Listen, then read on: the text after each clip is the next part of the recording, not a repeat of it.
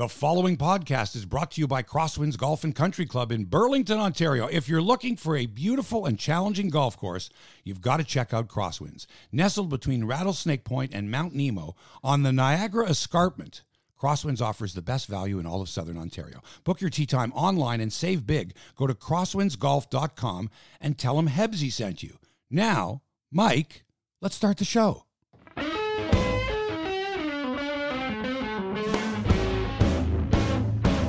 Hey, everybody, welcome to Hebsy on Sports, episode number Tim Horton, Mickey Mantle, Condridge Holloway, John Elway.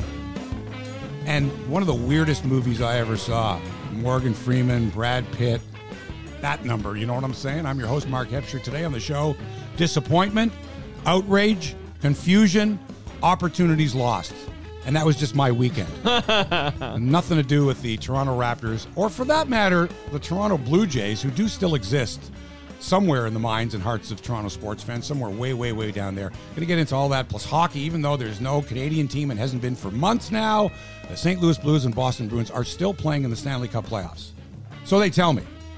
Didn't didn't watch like any of it. Like I saw like just the highlights.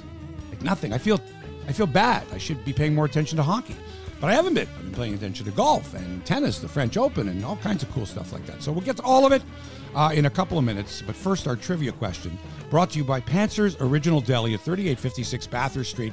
I could go for a corned beef on rye right now. Beef knish, gravy, maybe a salad, a high calorie cream soda. And leave all the fat on the corned beef, okay? Give me an extra juicy. Forget about the. It's, if it's too lean, it's like sawdust. Never order your deli meats uh, lean like that because you're just all the juiciness is gone. Uh, anyway, Panzer's is our sponsor. Here's the trivia question: Can you tell me who has played the most career games for the NBA Warriors franchise? The most career games as a Warrior. Got it? As a Warrior. Warriors. Uh, tell me that, the answer, and a backstory later in the show. Trivia brought to you by Panzer's Original Deli, panzersoriginaldeli.com. So where do I start here, Mike? Where do I start? Well, Let's somebody see. wants you to start by telling, uh, start. what happened. What happened yesterday? Telling them how the weed is in Toronto. That was your first Periscope the question. weed. The weed in Toronto. Have you tried the weed in Toronto? It's legal here. We should point out. Yeah. Well, first of all, don't like the dispensaries that they have that are government run. Their their government is just ripping you off. First of all, like I'm going to tell you this right now, they're ripping you off. Just go to your old source, or go uh, order it online from one of these companies in British Columbia. Okay, You know a guy. It's way cheaper. I'm not going to na- mention the names of the companies, but here you line up and then they they gouge you. I'll give you an example. My dad uses it because he has arthritis, so he rubs it. He uses it as a topical. It's a marijuana balm, right? Marijuana infused. It has THC. It Uh, has CBD. right? CBD oils. Well, it's got CBD oil, but it also has THC, Okay, in it, right? But anyway, so you rub it on. You know, you got arthritis, you got arthritis. You rub it in, and it, a little bit of a tingle there, and okay, it works better than pills. But he got it from the government, and they rip him off. It's like seventy-one bucks. You got to buy your own coconut oil. You got to mix it with the the CBD oil and put a little camphor oil in there. And so you got to mix it all yourself with gloves and on. They charge you like seventy-one bucks. I said, Dad, I can get it for you for like forty bucks. Okay. The same thing, and it's already pre-mixed. You don't have to mix it yourself. You know, like Dr. Frankenstein in the laboratory. How much CBD do I put in? How much THC do I put in? Can I get stoned from this? You know, geez, don't be driving or anything like like so. All that stuff. But anyway, so the answer to your question about weed in Ontario is go get it from your original source. Don't get it from the government because they're just ripping you off. It's a good tip. Doesn't surprise me at all. Where was I? Uh, so prior to the Raptors game yesterday, you know they lost. We'll get to that in a second. But prior to the game, I thought, what, what do I do? What do I do on game day? The game's not till eight o'clock at night. You wake up on a Sunday morning. It's like it's game day, and not just game day like your average regular season game. This is the playoff. This is the NBA Finals. We're up one game to none on Golden State. The game's not till eight o'clock. What do I do? So I planned my day out. Went for a run early in the day. You know, got some other stuff done, and then decided before I go to my buddy Howie's place for uh, the game to The watch it on 4K. to watch it on 4K. It's uh, absolutely right. I, I'll, t- I'll I'll ride my bike downtown. And I'll get the feel of what's going on in Toronto. I'll get the feel. I can't get into Jurassic Park, of course, because you had to be there eight hours before, you know, um, the the game started. I think 12. I think Yeah. actually they had an interview with the guy who had been there since like five in the morning. Right? It's, it's like you remember this. It was always like the first person in line for the CNE or for the Beatles concert, you know, or whatever concert. You know, I've been lined up for two days. I've been camping here. Or the iPhone.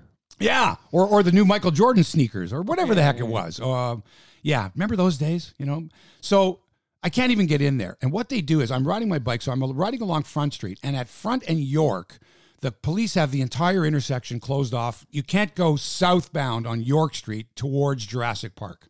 No vehicular traffic at all, including bicycles. Oh. Right? So yours truly sees a little gap between where the barrier ends and where the curb kind of begins. And there's pedestrians walking and there's kind of cops there. And I and I said to myself, well, what's the worst that can happen? Like, what are they going to do to me? Right. So, so what do I do? I kind of jump in between. I, I, I, I break through the barrier. I guess you could say I really didn't. I kind of snuck through the barrier, and I'm on my bike, and I'm now riding towards Jurassic Park. And this cop is like, "Hey, you can't go there." But I'm like, I'm halfway down York Street. I'm in the tunnel, like I'm in the, uh, in the, the underpass there. Right. So it's me and a bunch of pedestrians walking, no vehicular traffic, no no wheels at all. And I'm thinking to myself, what, like, like what if they radio ahead to the cops that are down that are that are at Especially Bremner 'cause, Boulevard? Uh, Obama's in the neighborhood. Yeah, you yeah, gotta yeah. be careful. I didn't even think about that. I didn't even know. think about You the didn't, extra okay. security. But I'm like, who am I going to see? What am I going to see? This is great. I'm the only one, and I'm thinking now they're going to be waiting for me. Like the cop back at, at Front Street is radioed to his buddies, and he's gone.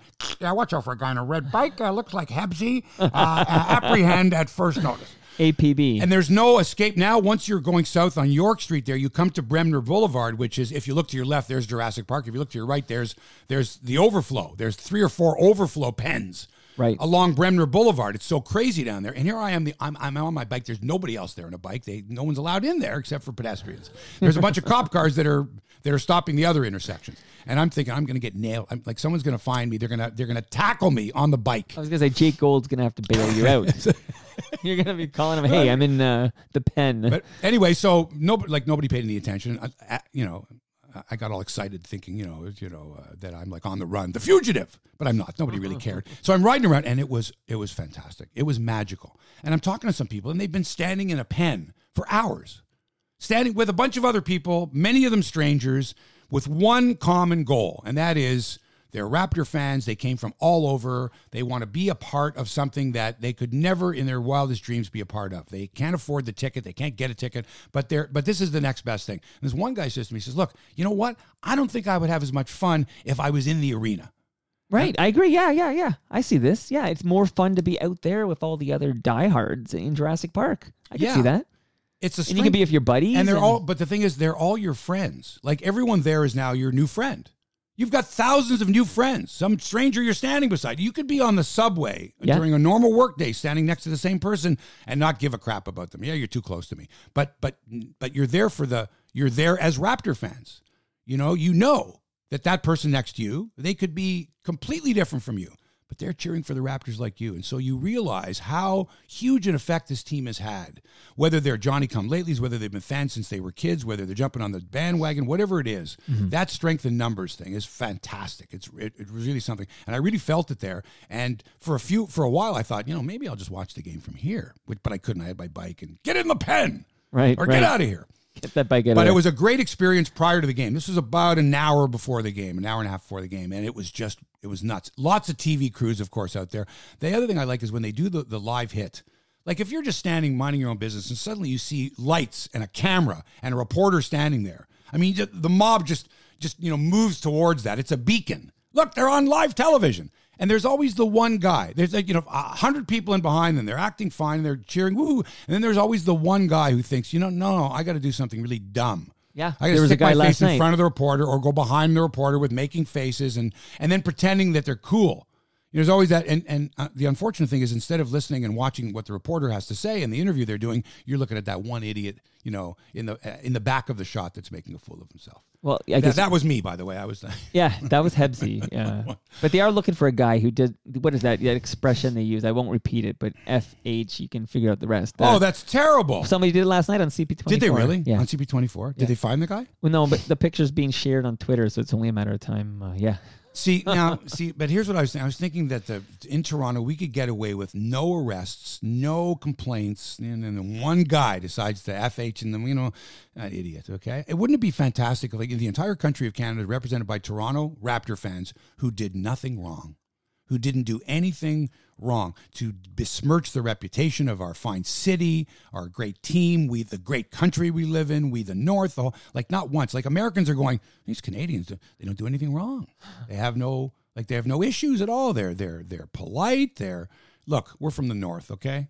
We're we're we're of a different character than than you Americans. Although remember the guy who threw the beer can. Uh, Ah, but he's gone now. Anyway, I think he. I actually think he's. I follow uh, him on Twitter. He's still. Oh, he's great, and he, in Yeah. fact, he watches. He listens to the podcast. He's a very. Uh, yeah, he made a mistake, and he feels terrible about that. But that's such a rare occasion. I just think the rest of the world looks and goes, "We got to go to Canada."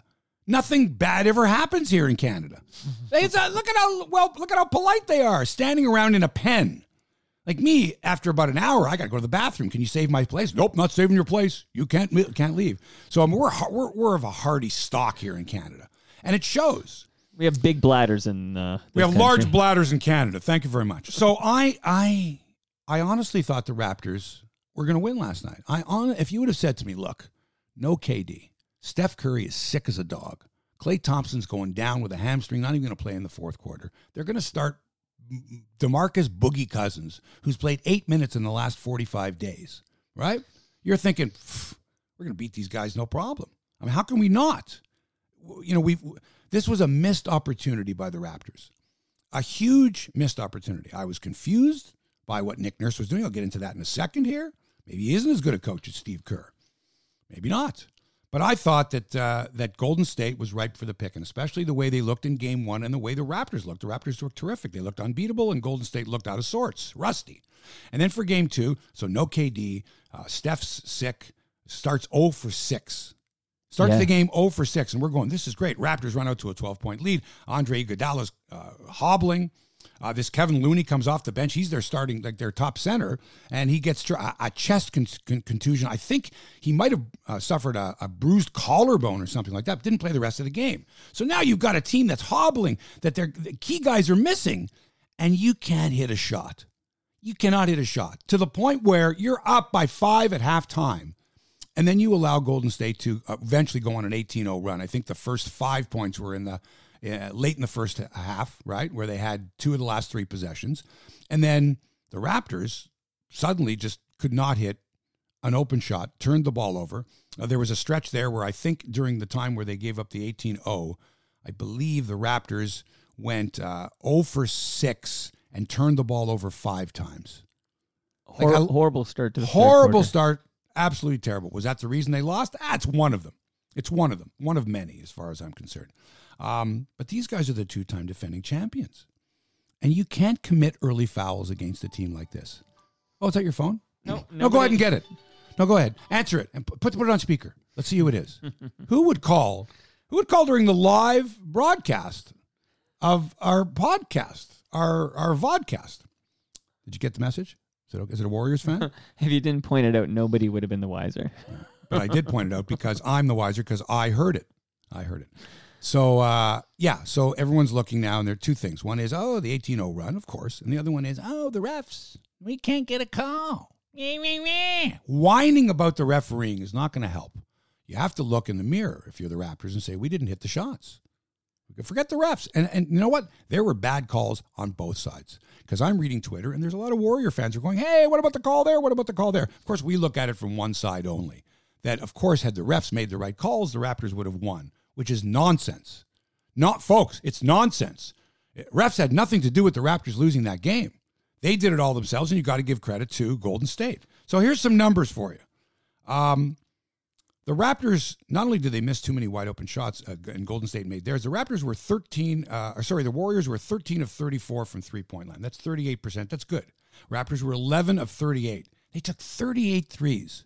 They made 11. That's horrible. Hmm. That's 29%. And the Raptors shot 37% overall. And trust me, folks, you're not going to win any NBA games. Very few are you going to win when you shoot, shoot 37%. Kyle Lowry, fouled out with over four minutes to go. Second time he's fouled out in recent memory. I don't know how many times during the playoffs, but for sure two. Yeah. And that Two four, and with four minutes to go. So he's your catalyst. I mean, he's the guy. He's got playoff experience. He was a an all star. What's he doing getting six fouls, fouling out with four minutes to go? What? Because you know why? The sixth foul, he tried to steal the ball um, down uh, under the Warriors' basket. So he's 90 feet from his own basket, not trying to make a foul to stop a guy going in for a layup or a dunk. He's trying to steal the ball after a missed shot, and he gets called for the foul, which is the final foul, and he's out of the game. Now, you just cannot have that happening. That's a rookie mistake, if anything else. And should Nick Nurse have had him out there? Well, what choice did Nick Nurse have? Nick Nurse, you know, he, he could have played Danny Green and VanVleet in the backcourt. He could have had Norm Powell and he could have rested Lowry. But hey, I mean, the guy's got five fouls. Kyle, don't foul. I saw Nick Nurse's lips. Don't don't foul. And he fouled. So that's just a lack of discipline. And the Raptors, when they get into early foul trouble, the one team you don't want to be doing that to is Golden State. Steph Curry, Klay, they can all hit free throws. Hmm. and so can Kawhi Leonard which leads me to my biggest problem, and that is Nick Nurse to start the fourth quarter.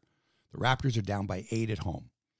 So now you got to get the crowd back into the game after that horrible third quarter, which was just a joke. You're, you're down eight. It's possible. You can do it. But, but not if you don't have your best players on the court. So I'm looking at the bench, and why is Kawhi Leonard on the bench to start the fourth quarter? Why? Why does Golden State have all their starters except for Klay Thompson, who got hurt, hamstring injury, MRI today? Um, why do they have their best players leading by eight and we don't have our? Why do we not have Kawhi? I get load management, but in this particular case here, you want to go up 2 0, especially with them being undermanned. You got to get that second game. You got to play Kawhi the whole fourth quarter. He's not in foul trouble. Oh, he's hurting. Okay, we're all hurting. Everyone's hurting. But to have him sit on the bench for four minutes when you need a run against these guys, you, you're not going to wait till four minutes to go in the game before you decide, let's take a run at Golden State and see if we can whittle into that eight point lead. Not so easy. But to, to have Kawhi on the bench was a big mistake, I think, by Nick Nurse. I think that you got to go with your best players. And if the situation comes up where Kawhi makes a couple of shots or goes to the free throw line where he was 16 for 16, you get the team back in the game. But they didn't. They, they let him sit until there was eight minutes to go. They were down seven. And what does he do? He comes back on the court now. Now he hasn't played in a while. You think, okay, he goes one for six down the stretch. Can't make a shot. VanVleet can't make a shot. If it wasn't for Kawhi's free throws down the stretch, they, they wouldn't even have uh, whittled into that 12 point lead. And I just think that was a big mistake by Nick Nurse. Agreed. Down, and Twitter and uh, sorry, Periscope agrees with you as well. I mean, come on. You put your best players out. You're down eight. What are you waiting for? Get him in the game. Okay. Uh, whether he I know, now maybe Kawhi said I can't make, but I just can't see Kawhi saying, "Don't put me in, coach. Don't don't put me in yet." Nick Nurse has got to make that move. He's got to make it smart. And you know what? He got out coached by Steve Kerr, who used eleven guys off of his bench. I mean, guys I'd never heard of before. Who's this guy here? And then and, and the other thing is, is that Nick Nurse waited way too long before he changed the defense. Uh, to uh, that zone, that box and one zone in the fourth quarter. They were down 12. I think Andrew Bogut had a little tap in uh, alley oop play, and then Nick Nurse calls timeout and he changes the defense. Too late because the Raptors may, had a bunch of stops with that box and one. You know they wanted to they wanted to keep the ball away from Steph Curry, and so now that now it takes time, but now they've actually whittled the lead down to like five with a minute to go. That's too late. You needed to do that early in the quarter with Kawhi. You needed to be within five halfway through the fourth quarter. And now the crowd's into it. Two possession game. But you never did that. You never gave them a chance. And I was very, very disappointed in the way um, Nick Nurse handled that fourth quarter. He was too late uh, on the draw. The, the, the, the decision to change defenses, Lowry with the five fouls. Man, when he had four fouls, Nick Nurse had to say to him, look, you're going to have to sit, man. Uh, or you just can't do those types of things. That's a lack of discipline by a, a player who should know better. He should know better. He's a veteran guy. He, he should know better. so Curry was sick. Thompson got hurt. Uh, Iguodala was hobbling. Boogie Cousins is coming back from a torn quad muscle. He played almost 28 minutes. He had 11 points, 10 rebounds, and six dimes, and made life miserable for uh, Gasol and Ibaka in the post. Now he only played eight minutes in game one. He was not a, uh, a factor, and he looked awful. But I tell you, that was a fantastic. It was a, it was a courageous decision to start him, and to and to play him almost 28 minutes when he hadn't played like really at all in 45 days that was a fantastic performance. And i'll tell you right now if he's healthy the rest of the way big problems for the raptors in the middle. Big big problems if boogie cousins is available because we we never really included him. But if you look at the superstars first of all you've got three future hall of famers already on that team and you've got excellent complementary players. I mean boogie cousins eh, right now is not a future hall of famer but he's a heck of a player. He's really good and these guys are used to winning championships, and the Raptors guys aren't. And that split that they had to get, mm-hmm. and they got it without KD, who may play game three, or they may say, yeah, well, we'll just take we'll take our time. We'll wait till game four. We can now afford to because we're not down two games to none. What did you think of the game? I thought it was opportunity missed, absolutely. And it's kind of neat though that we had it at a point. I think was it was it Iggy who hit the three, Yeah. uh, right? like- Wide open, yeah. right. Danny if- Danny Green had made a three to cut their lead to two points. right, right. That was the closest the Raptors got. I mean, they were up by five at halftime and then that, that 18 0 run. So the Raptors never got closer than that. They were down five. Danny Green makes a three with, mm, I'm trying to say about 47 seconds to go, whatever it was. Makes that clutch three after the Raptors had had three or four offensive rebounds Yes. that Kawhi had scooped. He finally makes the three. Boom. Now you've got to have a hold on defense. Okay. You finally got it down to two points. The Warriors have the ball. Your defense has to be sensational. And they left Iguodala. I mean, they almost they went for a steal. They almost got a steal. Uh, Steph Curry dribbled and slipped. It looked like they might have trapped him. And then Iguodala's got a wide open three. Any pro that's got that much time is going to knock that shot down. And Iggy, who by the way was a Finals MVP a few years ago, Right. knocked it down, and that was a killer. um, yeah, that was it. And the crowd went from, oh, no, we're within two. And and then all of a sudden, he made that shot, and the place went so quiet. It just sucked the life out of the building, which didn't have anything to cheer for. Nobody had anything to cheer for for the longest time in the second half. The longest time. The Raptors never got close after that 18 0 run Right. until the very end. And now the crowd's into it. And now Danny Green makes the three. And now we need a stop. And then, If Iggy misses that shot and we pull down the rebound, we have the oh! we have the timeout. oh, Right? yeah, we have So one have timeout left. left. That's right. Now you've got a chance to win this thing, A chance to at least tie it. at least tie it, but Right. potentially win it. Uh, a man. So that was a massive three pointer. But also, don't forget, you know, the refs. I don't think the refs cost us this game. No. but they did blow that. Uh, Pascal Siakam had that shot in the first Oh, half. Klay Thompson went up through Right. the basket, which you're not allowed to do. If you block a shot, your hand has to be outside the cylinder. If you can't take your hand and put it up through the uh, the ba- the basket. they blew to- that to block call. the. Uh, clear goaltending on that. Clear one. goaltending on that, exactly right, but that's not a reviewable call. But that's just one call. Now, I went through, we had a discussion, with my buddy Jake and Howie, and a discussion that nobody ever looks back at a play in the first or second quarter and says that cost them the game.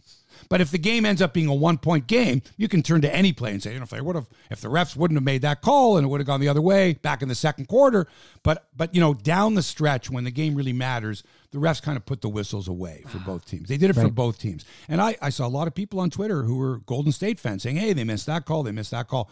That's tough. First I think of it was evened out. The bad calls I were think so, evened too. out, The other except for thing that is- goaltending char- call Yeah. that they missed really bothered me. Yeah, that was weird too. But the thing is, you didn't see it happen that way when it happened live, did you? Something we saw. No, but in real time, you funky saw happen something and- happened, right. Right. But in real time, nobody pointed it out because it's a very rare occurrence that you see a guy put his hand up through the rim from the from below Right. to block a shot, which is goaltending, absolutely.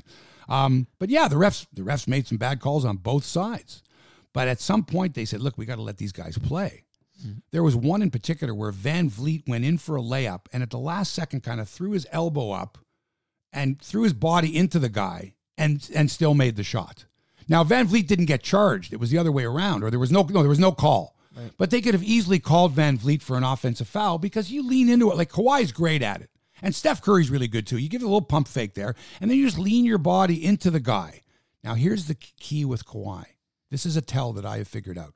When Kawhi goes like this, oh, as soon as he does, the ref calls the foul. He doesn't do it all the time, but when he's in tight and he and he believes he's drawn the foul, he goes, oh. And as soon as he does that, within half a second, the ref blows the whistle. It's like Pavlov's dog. Gotcha. Now, if he doesn't do that, and he only he picks his spots, if he doesn't do that, then then usually there's no call. But when he does it, he just the ref hears it and goes, "Well, if Kawhi is making a noise, that means he must have gotten hit." And I bet you it happened seven or eight times where he kept going to the foul line because 16 for 16 at the free throw line. So the Raps lose. Uh, geez, what was the final score in the game? I don't remember. 109 to 104. Yeah, 109, 104. Series tied 1 1. Opportunity missed, opportunity missed, opportunity missed. Game three is Wednesday at 9 Eastern from Oracle Arena, uh, where the Warriors were 30 and 11 in the regular season. However, Mike, in the first round against the Clippers, the Warriors lost not once but twice at home. Now, they eventually won the series, but they lost two games at home. They were a bit rusty, not rusty, but they they kind of coasted in, you know, down the stretch. They had it all locked up. They had the number one seed in the West, blah blah blah. But still, they can be beaten at home. They were beaten twice by the Clippers in the opening round. They can be beaten at home. It's now up to the Raptors. You're one one. You got to win. You got your win in in in uh, you know at home. All right. You didn't get your two wins, but you got a win, which means they're beatable. You could have beaten them yesterday with a bit of discipline, with a bit of luck, with some help from the officials, with some three point shooting, with all that, and you didn't. So let's see what ca- happens in game three. Kevin Durant may not play, but for the Raptors, OG Anunoby is going to play. And so if you added him in, let's say Patrick McCaw, now now Nick Nurse has a 10 man rotation, which, I mean, Steve Kerr had an 11 man rotation yesterday. The other thing is, what's going to happen with Klay Thompson? How's he going to come out of this, uh, you know, this uh, hamstring injury with an MRI? He was fantastic yesterday. Oh, was he ever? Uh, what's what's with Ig- Iguodala's ankle and knee and like it looks like the whole left side of his body is like ravaged. But these guys are absolute warriors uh, in in the truest sense of the word, not just the Golden State Warriors. They've won before, and the Raptors haven't. So they know what it takes. They know that they know that even if they think they've given hundred percent, there's still something left in the tank. And the Raptors don't know that as a team yet. They got to dig really, really deep to get to where the Warriors have been. And that is a huge factor. I don't think you can you can't put a price on that. That experience that they've had. Because they can draw back and say, "Oh, remember a couple years ago against uh, LeBron when you, we did this and we did that and they've done it before. Raptors haven't done it." Um, and uh, I was thinking maybe if they really needed it, I might have to go to San Francisco, go to Oakland, and take a pre a, a rent a bicycle and take a little pregame ride through, whatever. Now all these all these Jurassic Parks that have popped up, Yeah. Bur, what is it in Burlington? Burlassic Park, I don't know what they call the one. but I know that Bramtastic Park in Brampton. they have a Mississauga Missis- celebration square, and they call it uh, Jurassic Park West. Oh, is that called Jurassic Park West? Yeah. Because the one in Burlington is like Bur, Burlassic Park or something like that, and Bram Bramtastic Park and Winnipeg Oasis Park. And, The one in Saskatoon needs a little help. I don't know if you saw it on TSN last night, but it looked like about 20 guys uh, watching. really? yeah. All right, but still, we're a basketball country. Yes. Uh, all right, so Raptors lose, and uh, game um, game three is uh, Wednesday night at nine o'clock. So that'll be over by about eleven. You'll be, have a lot of bleary eyed people going to work. And by the way, because of the NBA Finals, ladies and gentlemen, normally we drop a show Mondays, which is today, and Fridays. But this week, we're going to do a show on Thursday morning, the morning after game three. So we've got, you know, just like today, we've got the, you know, the, the next day and we can comment on the game that everyone saw. So instead of dropping Friday this week, we're going to drop Thursday. That's for you. Not me. I didn't do it because of me or because of Mike. I did it because of you, because I know that you want to comment on the Raptors game three victory over Golden State. That's going to be huge. Is that a official prediction? no, prediction? That's not an official Oh. prediction. That's what I hope for. Okay, we got to make a few shots. All right, so we're pretty much finished with the Raptors for now. Although we might come back to them. In baseball, uh, the Toronto Blue Jays finished their road trip 0 6. Now, had the Raptors not been in the finals, we would be talking about, oh my God. But since the Raptors are playing and are taking up most of our sports brain, the Blue Jays are kind of flying under the radar, which is good. If you're going to go 0 6 on a road trip and you're going to have trouble hitting the ball, better that the uh, another Toronto team is doing something that's keeping the fans positive. Because the Jays certainly are not. Uh, they get a day off today uh, after being, uh, well, they went 0 6 on the road trip. It got swept by Colorado here. Uh, and uh, they've got the New York Yankees coming into the Rogers Center beginning tomorrow night for a three game set, followed by three at home against the Arizona Diamondbacks, uh, who are uh, a better team because they're going to get to use the DH. Although they're saying that when Zack Greinke pitches for Arizona, he might just he might be his own DH. Like that would be great because he's a good hitter. But I would like to see that in American League Park. I would like to see a National League pitcher hit for himself. I think that'd be pretty cool. Uh, and so here's what happened yesterday. Aaron Sanchez, whose finger at first we thought like I thought he was going to get it amputated for crying out loud. The nail was torn off, but he made his he made his scheduled start. He didn't do bad. He gave up four runs over six plus innings, but the bats were ice cold, and the game was lost in the very first inning. Mike, they'll tell you you can never let a team off the hook when you've got them down early. The Jays got a run in the first inning. They had the bases loaded with one out, and they could not score again. And you just you were uh, speaking of opportunity lost. You're going, oh, this was a chance to get a three spot or a four, a crooked number on the board in the first inning, but they only got one run. And then Colorado tied the game in the bottom of the first, and then took the lead in the bottom of the second, and then increased their lead in the bottom of the third. So a run in the first, a run in the second, a run in the third, and before you knew it, the Jays were dead because that lineup that they've got that they put out there is one of the weak ass hitting lineups I've ever seen. All right, it's just been awful, and it's it's become contagious now because Vladdy's not hot anymore. He's hitting like the rest of the guys, and they're swinging at pitches that are out of the strike zone, and they're struggling, and they can't score with runners in scoring position, and their fielding has been awful, and they got this guy playing like where's Biggio playing today? Second base, right field, left field. Is Lourdes out there? Is it like nobody's got a position anymore? And all these guys are learning their positions at the major league level. So somebody made some big mistakes here. And I know that they've had injury problems. I get all that. But geez, when you think of what we had, like we were making fun of them when they had Socrates Brito and Alen Hanson. And now they don't have either one of them. Those guys are in Buffalo. And and we had uh, Teoscar Hernandez, and he's gone, and Billy McKinney, and he's gone, and and look at the guys who've replaced them. They're no better. Is this the worst Blue Jays team ever? No, the worst Blue Jays team ever. I covered 1979. They were a horrible team. Horrible. This is no. This team's what was their as bad. batting average? I want to compare. Oh, I don't know what their batting average was, but they lost 109 games, and the, and this team is on pace to lose 100 and 109 games. Um, yeah. No, now, this I'm going to have problems with here because at the time I actually tweeted something and I kind of thought the better of it. I thought if I was in the if I was still in the broadcasting business, and you know now, and I did something on the air that someone didn't like, how would I feel if they went on their podcast and rip me a new one?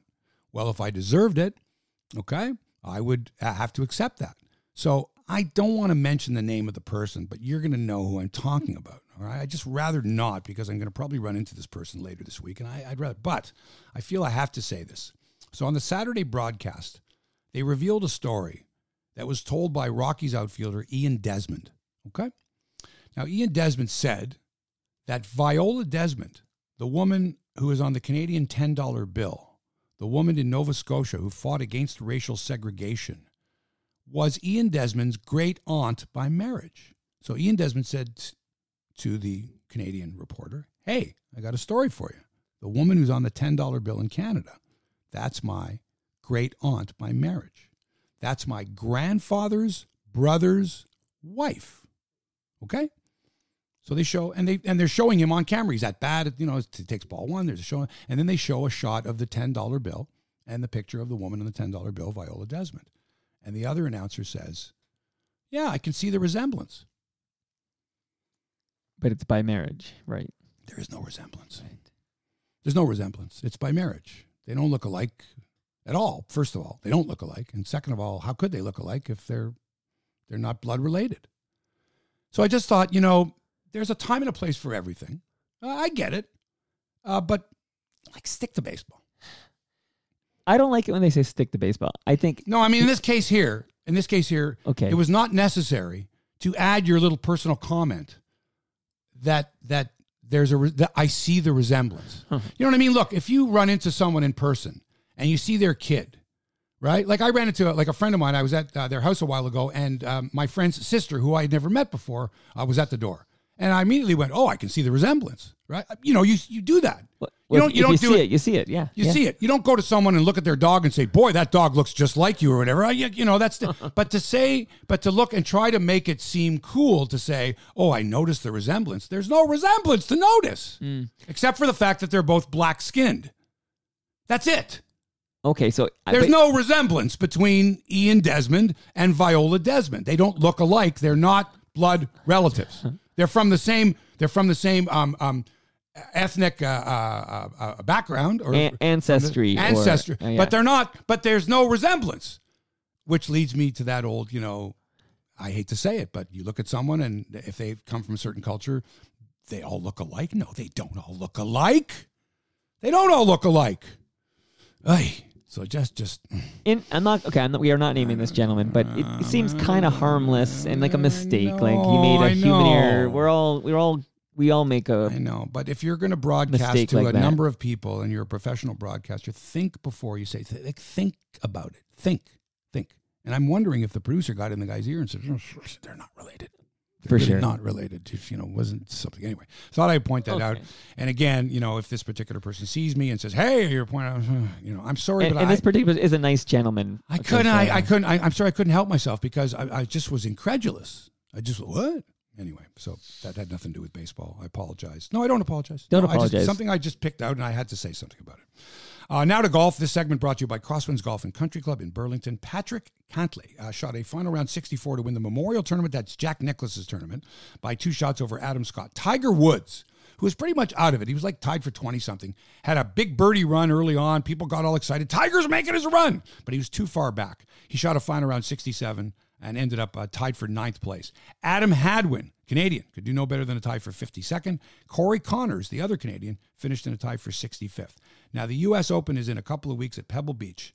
It ends on Sunday, Father's Day, the same day as Game 7 of the NBA Finals. Right. Father's Day in Toronto, Game 7, which there probably will be.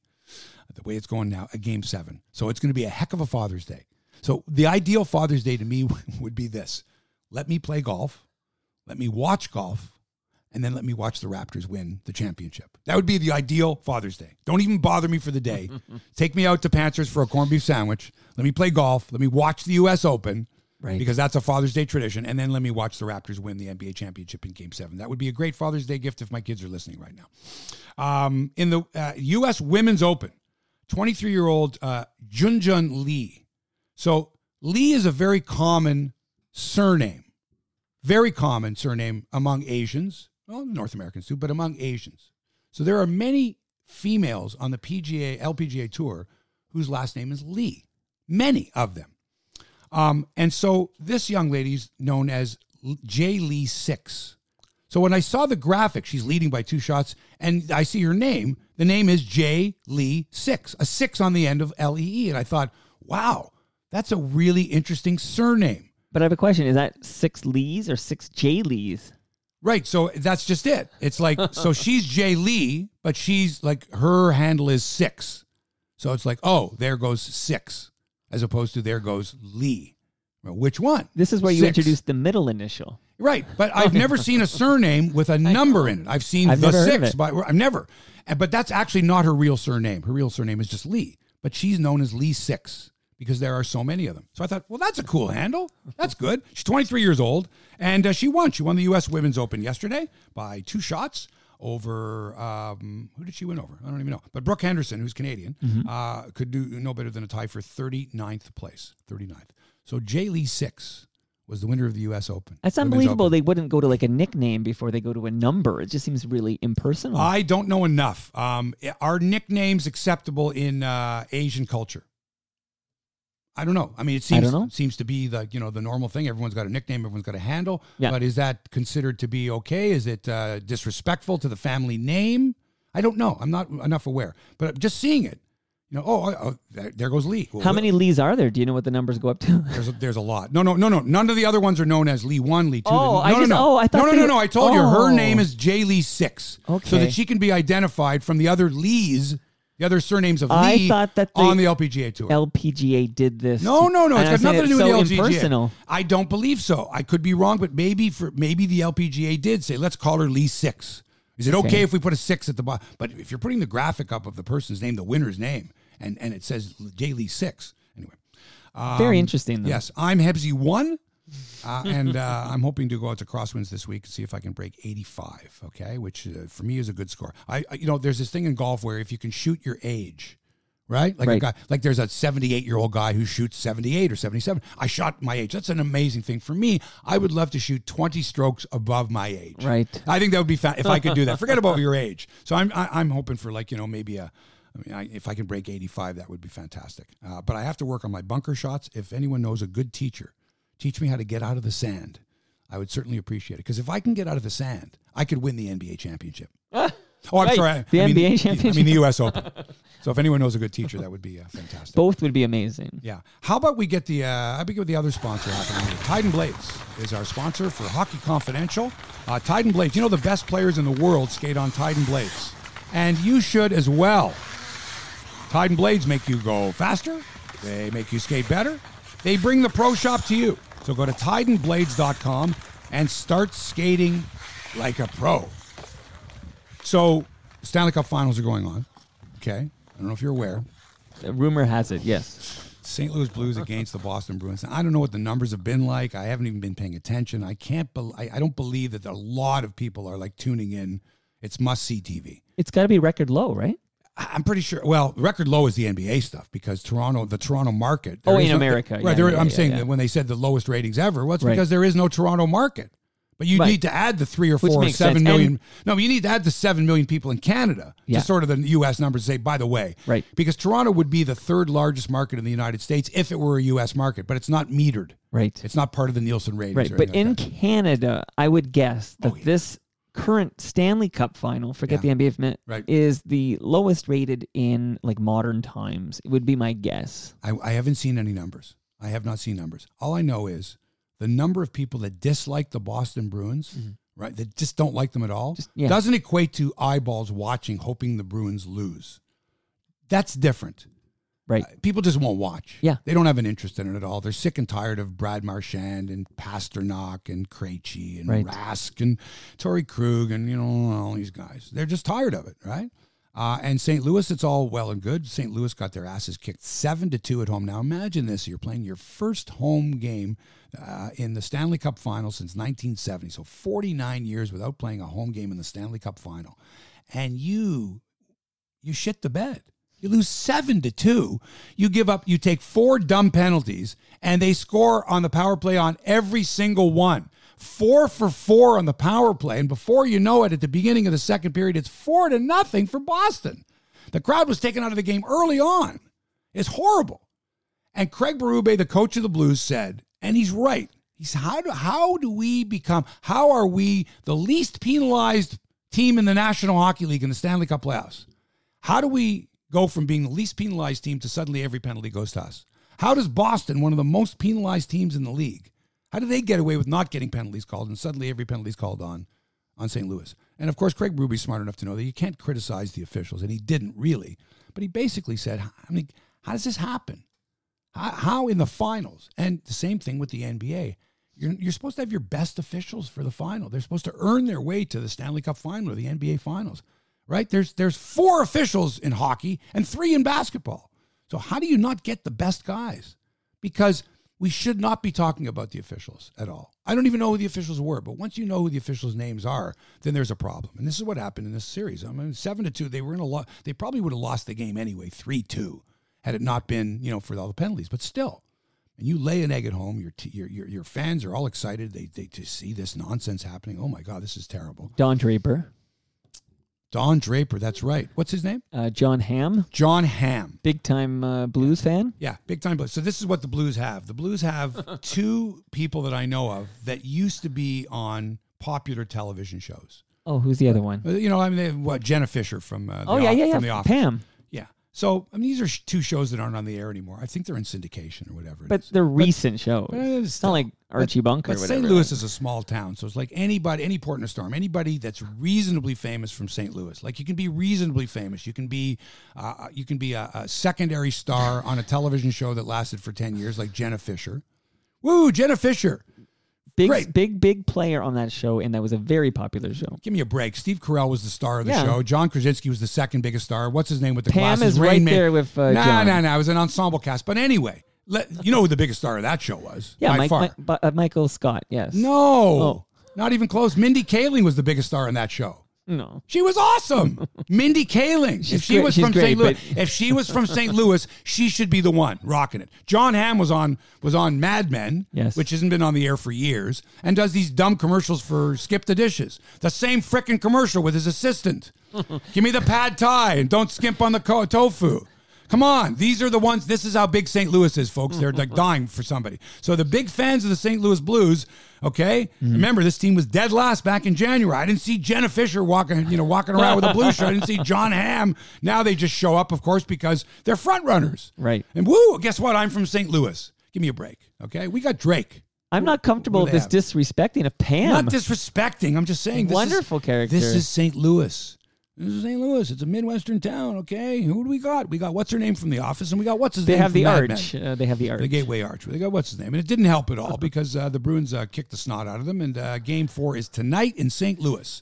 So the question is, what's the over under on? Because there's no basketball to watch tonight. There's no baseball to watch tonight, so we might have to watch game no one was watching Game baseball four. anyways. Right. Yes. Well, the Jays. I'm just saying, there's no Jays game on. Right. So what I'm saying is, how many times are they going to show on camera the combination of Jon Hamm and Jenna Fischer? How many shots of these stars? and look who's in the crowd tonight. Like in Toronto, they're showing all these big names. Like everybody was a Barack Obama. Is Barack Obama going to be in St. Louis tonight? No. Flo Rida, Flo Rida going to be in St. Louis tonight? No. J. Cole, None of these guys. Is Paul Langlois, the tragically hip, going to be in Hey. St. Louis tonight? No, he's not going to be there. Nazem Kadri? Nazem Kadri. Are any Leaf players going to be? No, not at all. Jenna Fischer and Jon Hamm are going to be there. And who's the biggest Bruins fan? Denis Leary? Ben Affleck? Are they there? No. Do we see shots of them in Boston? Who do we see in Boston? We see Bobby Orr. All the ex-Bruins guys. So anyway, so St. Louis is up against. I the think they're gonna- Gronkowski. Does he show up at those? Gronk, there you go. Is Gronk was Gronk in St. Louis? He might be. so we'll watch very carefully tonight to see uh, how, how many shots there are going to be of Jon Hamm and or Jenna Fischer. I think the over under is twelve. Twelve shots of these two, and we're in St. Louis. And St. Louis is a great town. It is. It's terrific. Um, but Jon Hamm and Jenna Fischer, come on, there's got to be somebody more. I feel like they're pretty Louis. big. But, uh, You could do much worse, is what I'm you? telling you. Could you really? Okay, you know what? Then come up with come up with all these all the towns and tell me who the biggest stars are to emerge Yeah, to come from these towns. That were either born and raised there, or make their residence there, or they got married from someone who's from there, or they can claim it. Denver, for example. Like, who's big from Denver? Right? Chicago, there's all kinds of people. But St. Louis, yeah, and Denver and places like that are like, well, I don't know, nobody famous from there. but if you were to say Toronto, they'd say, oh, every great comedian's from Toronto. Yeah. Drake is from Toronto. You know, we've got that kooky, uh, uh, we got that kooky, um, uh, he used to be the mayor, the mayor's brother. The mayor's gone now, but the brother now is the, Ah, the premier. started. You know, all those kind of things. You know, what are they saying about Toronto? They're saying all good things about the city. Uh, Tuukka Rask has been fantastic in these playoffs. Jordan Binnington got hooked the other night, got taken out for the first time all season long, got uh, pulled from the game in favor of Jake Allen, but he is going to start game four, and that's tonight in St. Louis, home of Jenna Fischer and Don Draper. Now, Saturday afternoon. So I'll tell you my weekend went. Saturday afternoon, I had to plan this one out because Saturday afternoon at three o'clock was the Champions League final. Every soccer fan in the world, whether they were a fan of Liverpool or Tottenham, was interested because this is the final game of the year, and it was at uh, in Madrid, uh, neutral site. It was like 125 degrees on the field. They're hot as hell, and neither team had played in like three weeks. There hadn't been any games in three weeks, so they're rusty. It's a terrible game so bad that in the third minute, a handball, you know, in soccer, whether you int- intentionally do it or not, if the ball hits your hand or your arm, and your hand or arm is outside what they call the silhouette of your body, it's extended out from the silhouette of your body, it's a handball. And if it happens in the area, in the 18 yard box, it's a penalty. It's a penalty kick. So three minutes into the game, ball goes off the arm of uh, Sissoko of Tottenham. And these Liverpool, these Liverpool fans, where I'm watching, are like, "Yay, great!" And I'm like, "Oh." And Mo Salah steps up, and boom, it's one 0 three minutes in, and that just changed the whole game. It was like, blah. It was a lousy game. Was like it watching- televised? Oh I saw someone on Periscope DAZN, DAZN. Oh, DAZN. So Yeah. that's I'm not sure that's All- televised. That's streamed. Yeah, well, DAZN starting next year, actually starting now, every soccer game you're going to watch here is you got to watch it on DAZN. Uh, English Premier League, Italian Serie A, okay. The uh, But that French league- ensures only the big fans are tuning in. Like that gets rid of people like me who might have a curiosity about seeing like a championship game, even though he doesn't follow the league.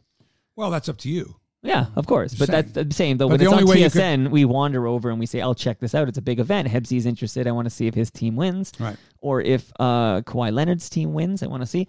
But when it's on DAZN now, you've kind of you've, it's exclusive for those who uh, or or the or maybe the tennis uh, freaks as well. Well, look, it's got also got NFL. DAZN's got NFL. The zone has Major League Baseball Network. They show a lot of uh, auto racing and you know all that stuff. So if you want to subscribe, go ahead. It cost me I think one hundred and twenty dollars for the year, which isn't that much when you think about it. I mean, what are you paying for your MLB package or your NHL package Right. or your NBA package? Right, So- right, right. So yeah, so it was on DAZN. So we're watching again anyway. So that's one oh, right off the bat, and then the rest of the game was horrible, and oh, they ended up losing two 0 It was just it was disappointing because you know to see it on a handball, to see that happen, like they they didn't Liverpool didn't earn that goal. They kicked the ball, it went off a guy's arm, and they got a penalty kick. It just seems unfair. Now, had it happened the other way around, I would still I'd be happier for Tottenham, obviously. Sure. But still, that's not the way you want to win a game. That's not the, it. Just didn't. So it was kind of. Uh, I don't know. It didn't. It didn't measure up. It was like one of those Super Bowl games. It was just a dull affair that you know it happens occasionally. Or So I'm sorry that your team lost. Yeah, it's okay. But they got that far. They, we were thrilled. It was like the Raptors getting to the NBA final, except not quite as good because the Raptors had a great regular season. Tottenham did not have a particularly great regular season, yet they made it through to the Champions League final against Liverpool, who's a much better team. Good for Liverpool. Way to go, you Reds. Tottenham's in next year. Both teams get into the Champions League next year, the winner, and Tottenham also got in because they're top four in the English League. Uh, I also watched late, late, late on Friday night, was it? I watched TFC take on the Vancouver Whitecaps. I don't know what it is with me, but if there's a live sporting event going on and I and I'm tired and I want to go to bed, I, I just I'll watch the game and then I'll fall asleep and then wake up and fall asleep and wake up and then you end up waking up and the game's long since over and you don't know what happened. But but I actually watched the whole game. And and Toronto scored like in the 90th minute to tie Vancouver to get a, a draw. I was pretty happy. I went to bed happy. I got in. I saw a lot of sports on the weekend, so we got that draw there. That's good. I also been watching the French Open. Now, this morning, just before we went on the air, was the continuation of a match that began yesterday. Now, this is in Paris at the Roland Garros Stadium, and this guy Benoit Paire, okay, Père, sorry, Benoit Père is his name, Père. He defeated Felix Auger-Aliassime in the finals. Oh, of, so at, the game ended Lyon before we started recording. at. Lyon, at Lyon. So Okay. he wins at Lyon. Felix, uh, I think I mentioned this in the last podcast. Felix had a groin injury, and uh, Paire was very, very nice in saying, you know, that Felix had he been at his best, it would have been a different match. He was very, very nice. Well, anyway, he's in the fourth round. And of course, he's playing in front of his countrymen. And this guy is the most excited guy you've ever seen. This guy has so much emotion. It's great. He fist pumps everything. After every shot, he's, yeah, je te t'appelle quel délicieux. He's like, you know, you hear this guy. And now you get this occasionally in tennis, but not after every point. And he's got the crowd behind him, and they're roaring. The more he's roaring, the more they're roaring, and it's it's deafening the sound. Anyway, he's playing Kane Nishikori, who's a good player, number seven seed, and they're back and forth, back and forth, back and forth. And in the second, Nishikori wins the first set, and then Paire comes back and wins the second set in the tiebreaker, 10-8 in the tiebreaker, and the crowd is going nuts. Yeah, like he had just won the French Open. He won one set in the fourth round, and they're making it seem like a Stanley Cup parade or whatever. It's wild. Wow. And I just couldn't. It was fantastic. Anyway, darkness last night with um, with uh, uh, Nishikori up two sets to one. So they resume this morning. And in the fourth set, Paire, uh, wins again. He wins 7 6 in the tiebreaker, 10 8 in the tiebreaker. Now we're tied at two sets each. Now we're in the fifth final set. The crowd's going wild. Benoit Paire has a 4 1 lead. He leads four games to one in the fifth set and loses Oh no. falls apart, double faults. The crowd is like, "Ugh," in front of the home crowd, chokes, like literally chokes away a 4 1 lead Sounds like the Leafs and, And lo- Bruins in yeah, 2013. and loses 7 5. The difference was the Leafs, and you're right though, not 2013. The Leafs had it in game six this year. You're at home, you've got the home crowd, you can close them out. You couldn't do it. Wasn't four-one though. Yes. Wasn't four, but still. So he had Yeah. 4 1 lead and lost. Lost. So Nishikori is through. Well, Um, earlier yesterday, on the same court, Stan Wawrinka and uh, Stefan uh, Tsitsipas had a phenomenal, again, a five setter of beauty that was won 8 6 in the final, uh, set by Wawrinka, right? And now Wawrinka gets to play Roger Federer in the quarterfinals. So all of that work. So anyway, it was just really great tennis. Very exciting. The crowd was into it. It's the French Open. It was very, very exciting. Uh, Nadal is through to the quarterfinals. Uh, Djokovic won today. He's going to the quarterfinals. So you got all the top guys that are playing. They're all there right. In the on the women's side, you don't have any of the top players. Serena's out. Uh, Naomi Osaka, the number one seed, out. Um, all but three of the top seeds are out. Sloane Stevens is uh, number seven. She's on to the quarterfinals. Simona Halep plays today. But this is this is the one problem you have in these events where it's like a single elimination thing. Like now you're hoping that number one plays number two. You've got the top seeds. You know, look, the quarterfinals. The greatest thing, of course, would be to have all top uh, the eight top seeds playing in the quarterfinals. That's the way you draw it up. And in the men's, it, it, it's happening sort of that way this year, uh, but not in the women's and you got to have the draws. Even though Serena Williams is, you know, had a baby a little over a year ago and hasn't played much at all, withdrew in her last match after the opening round. You, she's she's got star power. She sells tickets. You got to have that. You got to get as much as you can out of Serena Williams before she retires.